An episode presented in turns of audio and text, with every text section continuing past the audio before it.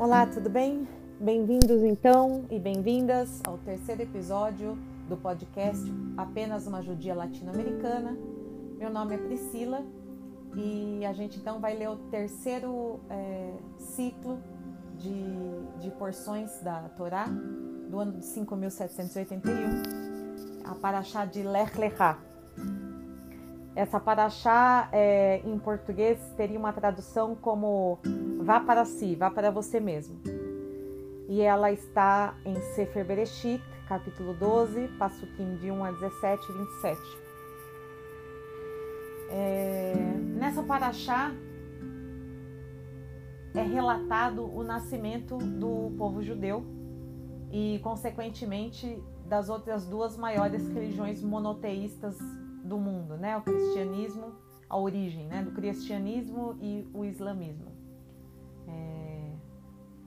Avra... Avram, que depois se torna Avraham, né? É... A partir de então se torna Avraham Avino, ou seja, Abraão nosso pai, o pai de, de, de todas as nações, pai de nações. Avram é, sempre foi um homem temente a Deus, a um Deus único. Conta-se a história de que quando ele era jovem, é, ele quebrou vários ídolos que seu pai tinha na sua casa.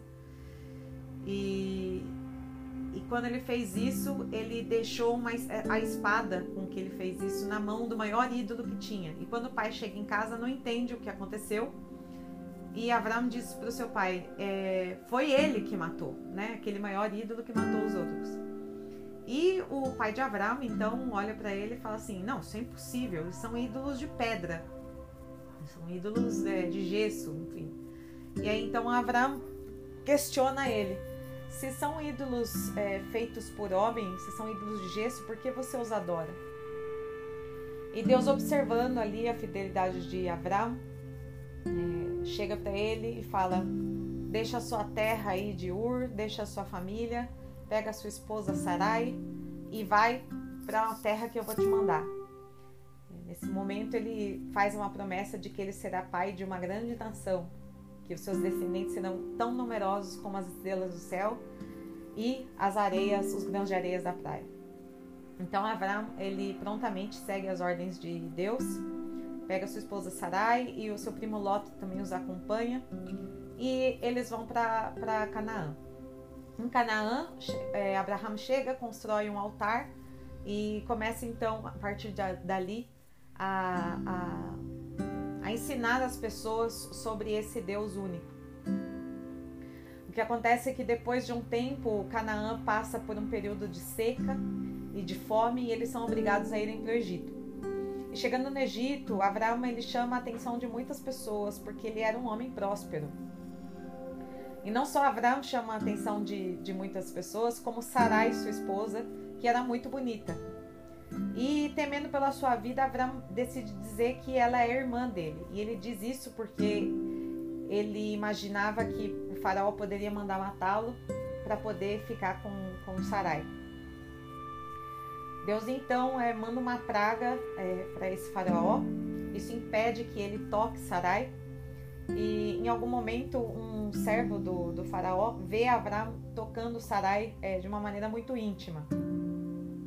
Então é, o faraó permite que Sarai vá embora e recompensa Abraão com, com presentes de prata, ouro e, e rebanhos. Eles todos voltam, então, é, Lot, Abraão e, e Sarai voltam para a terra de Canaã. E em um determinado momento lá, as coisas já não estão indo tão bem entre ele e Lot. Lot resolve ir para a região de Sodoma. É, de repente, essa região ela é tomada por, por, por quatro poderosos, né? Por quatro reis poderosos e, e Lot se torna cativo e Avram vai para lá com, com, com comparsas para poder salvar Lot. Né? Ele consegue derrotar esses quatro é, reis e libertar Lot. Então, é, Avram segue novamente para Canaã.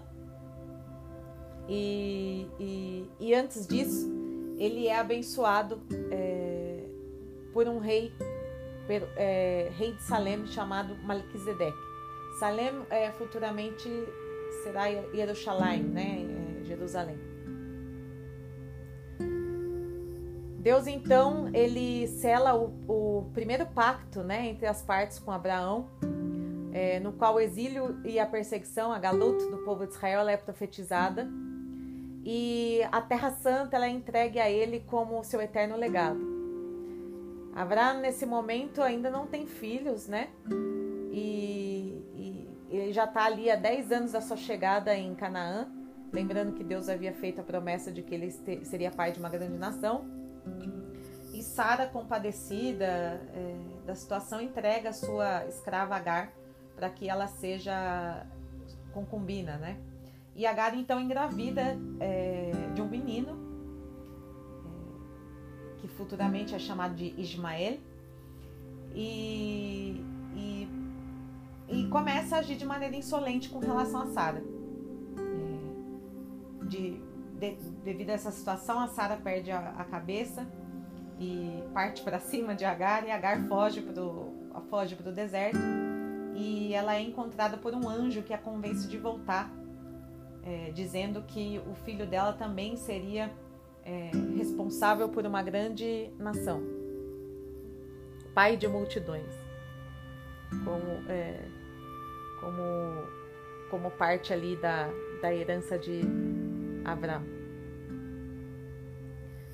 É, então, Ismael nasce, né? E no momento que Ismael nasce, é, Abraão tem 86 anos. 30 anos depois, é, Deus muda o nome de Avram para Abraham e o nome de Sarai para Sara. Sara significa princesa. Sarai era minha princesa. E ele promete que um filho nascerá para eles. E esse filho que vai nascer, ele devia se chamar Isaac.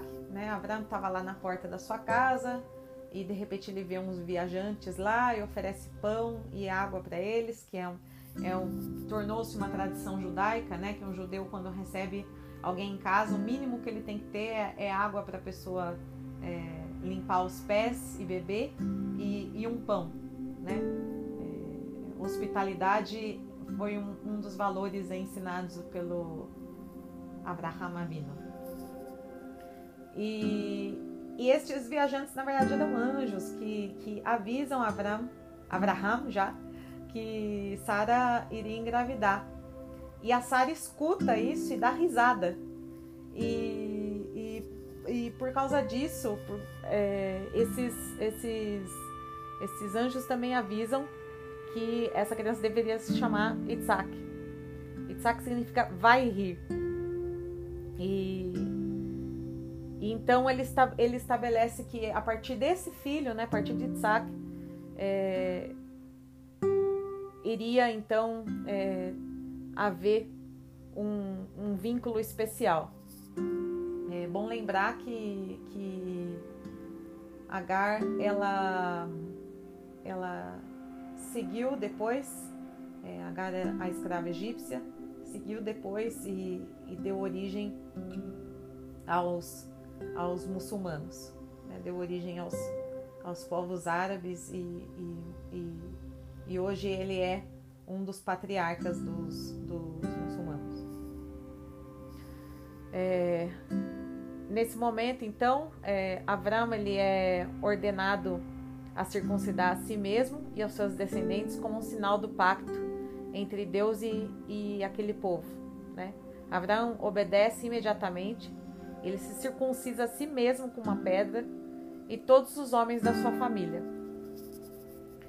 É, a coisa que eu acho mais interessante sobre essa paraxá é que Avram ele vivia na cidade de Ur, e Ur é uma cidade hoje na região do Iraque, né? Que ela era muito moderna, muito moderna. Assim, existem escavações lá é, que, em que se aparece pela primeira vez na história um sistema de esgoto e é parecido também com outras escavações aí que se encontram no Líbano e na Turquia, que, que as pessoas sentavam em pedras para fazer suas necessidades e embaixo havia água corrente. É, e sendo Avram, na época, né, um, um, um homem de uma terra próspera e, e, bem instalado com a sua família, ele simples, simplesmente ir para um, um nada, para um lugar nenhum, foi é, como um tiro no escuro. Um tiro no escuro que, que ele deu através da sua fé. A outra coisa que eu aprendo muito, né, e eu gostaria de compartilhar com vocês dessa história, é que não é simplesmente um tiro no escuro. Ele é chamado por Deus, mas também é entregue a ele o caminho para essa cidade. É, é, ele recebe auxílios ali de, de anjos, de mensagens de Deus. Então, é, a gente precisa às vezes ter muito cuidado quando a gente fala sobre esses ímpetos de lançar-se no escuro, né? É, é lançar-se no escuro com um guia. É, o que é, é, o que mais me chama a atenção é, nessa nessa paraxá. E eu fico imaginando que muitas vezes na nossa vida a gente precisa pôr esse esse esse pé nesse lugar desconhecido. E não tô nem falando assim de alguma coisa muito difícil ou muito é, exótica, enfim. Mas, enfim, quando a gente decide entrar num curso novo na faculdade, quando a gente decide se mudar, quando a gente decide mudar para um trabalho novo, quando a gente decide se casar. É interessante pensar nisso porque todos esses passos eles precisam ser dados com sabedoria. É, a gente, a gente, enfim, pede coisas para Deus, é, a gente tem que ser grato para Ele, mas a gente precisa sempre, sempre parar e consultá-lo, né? E, e, e olhar para a nossa vida e, e, ver se esse é realmente um passo que está tá sendo guiado por Deus, ou que está sendo guiado para uma coisa melhor na sua vida. Avram, Avram, que depois se tornou Abraham, ele teve essa inteligência é, de, de, de entender que aquele era um, um passo seguro de ser dado, ainda que desconhecido. Eu desejo então que a sabedoria de Avram, de Abraham, para as decisões das vidas de vocês durante essa semana no decorrer dos dias sejam sábias, é, como as de Abraão, mas também tenham a sua fé, tenham a fé de Abraão de, de confiar de que as coisas estão sendo traçadas por Deus. Muito obrigada por me escutar até aqui e Shabbat Shalom.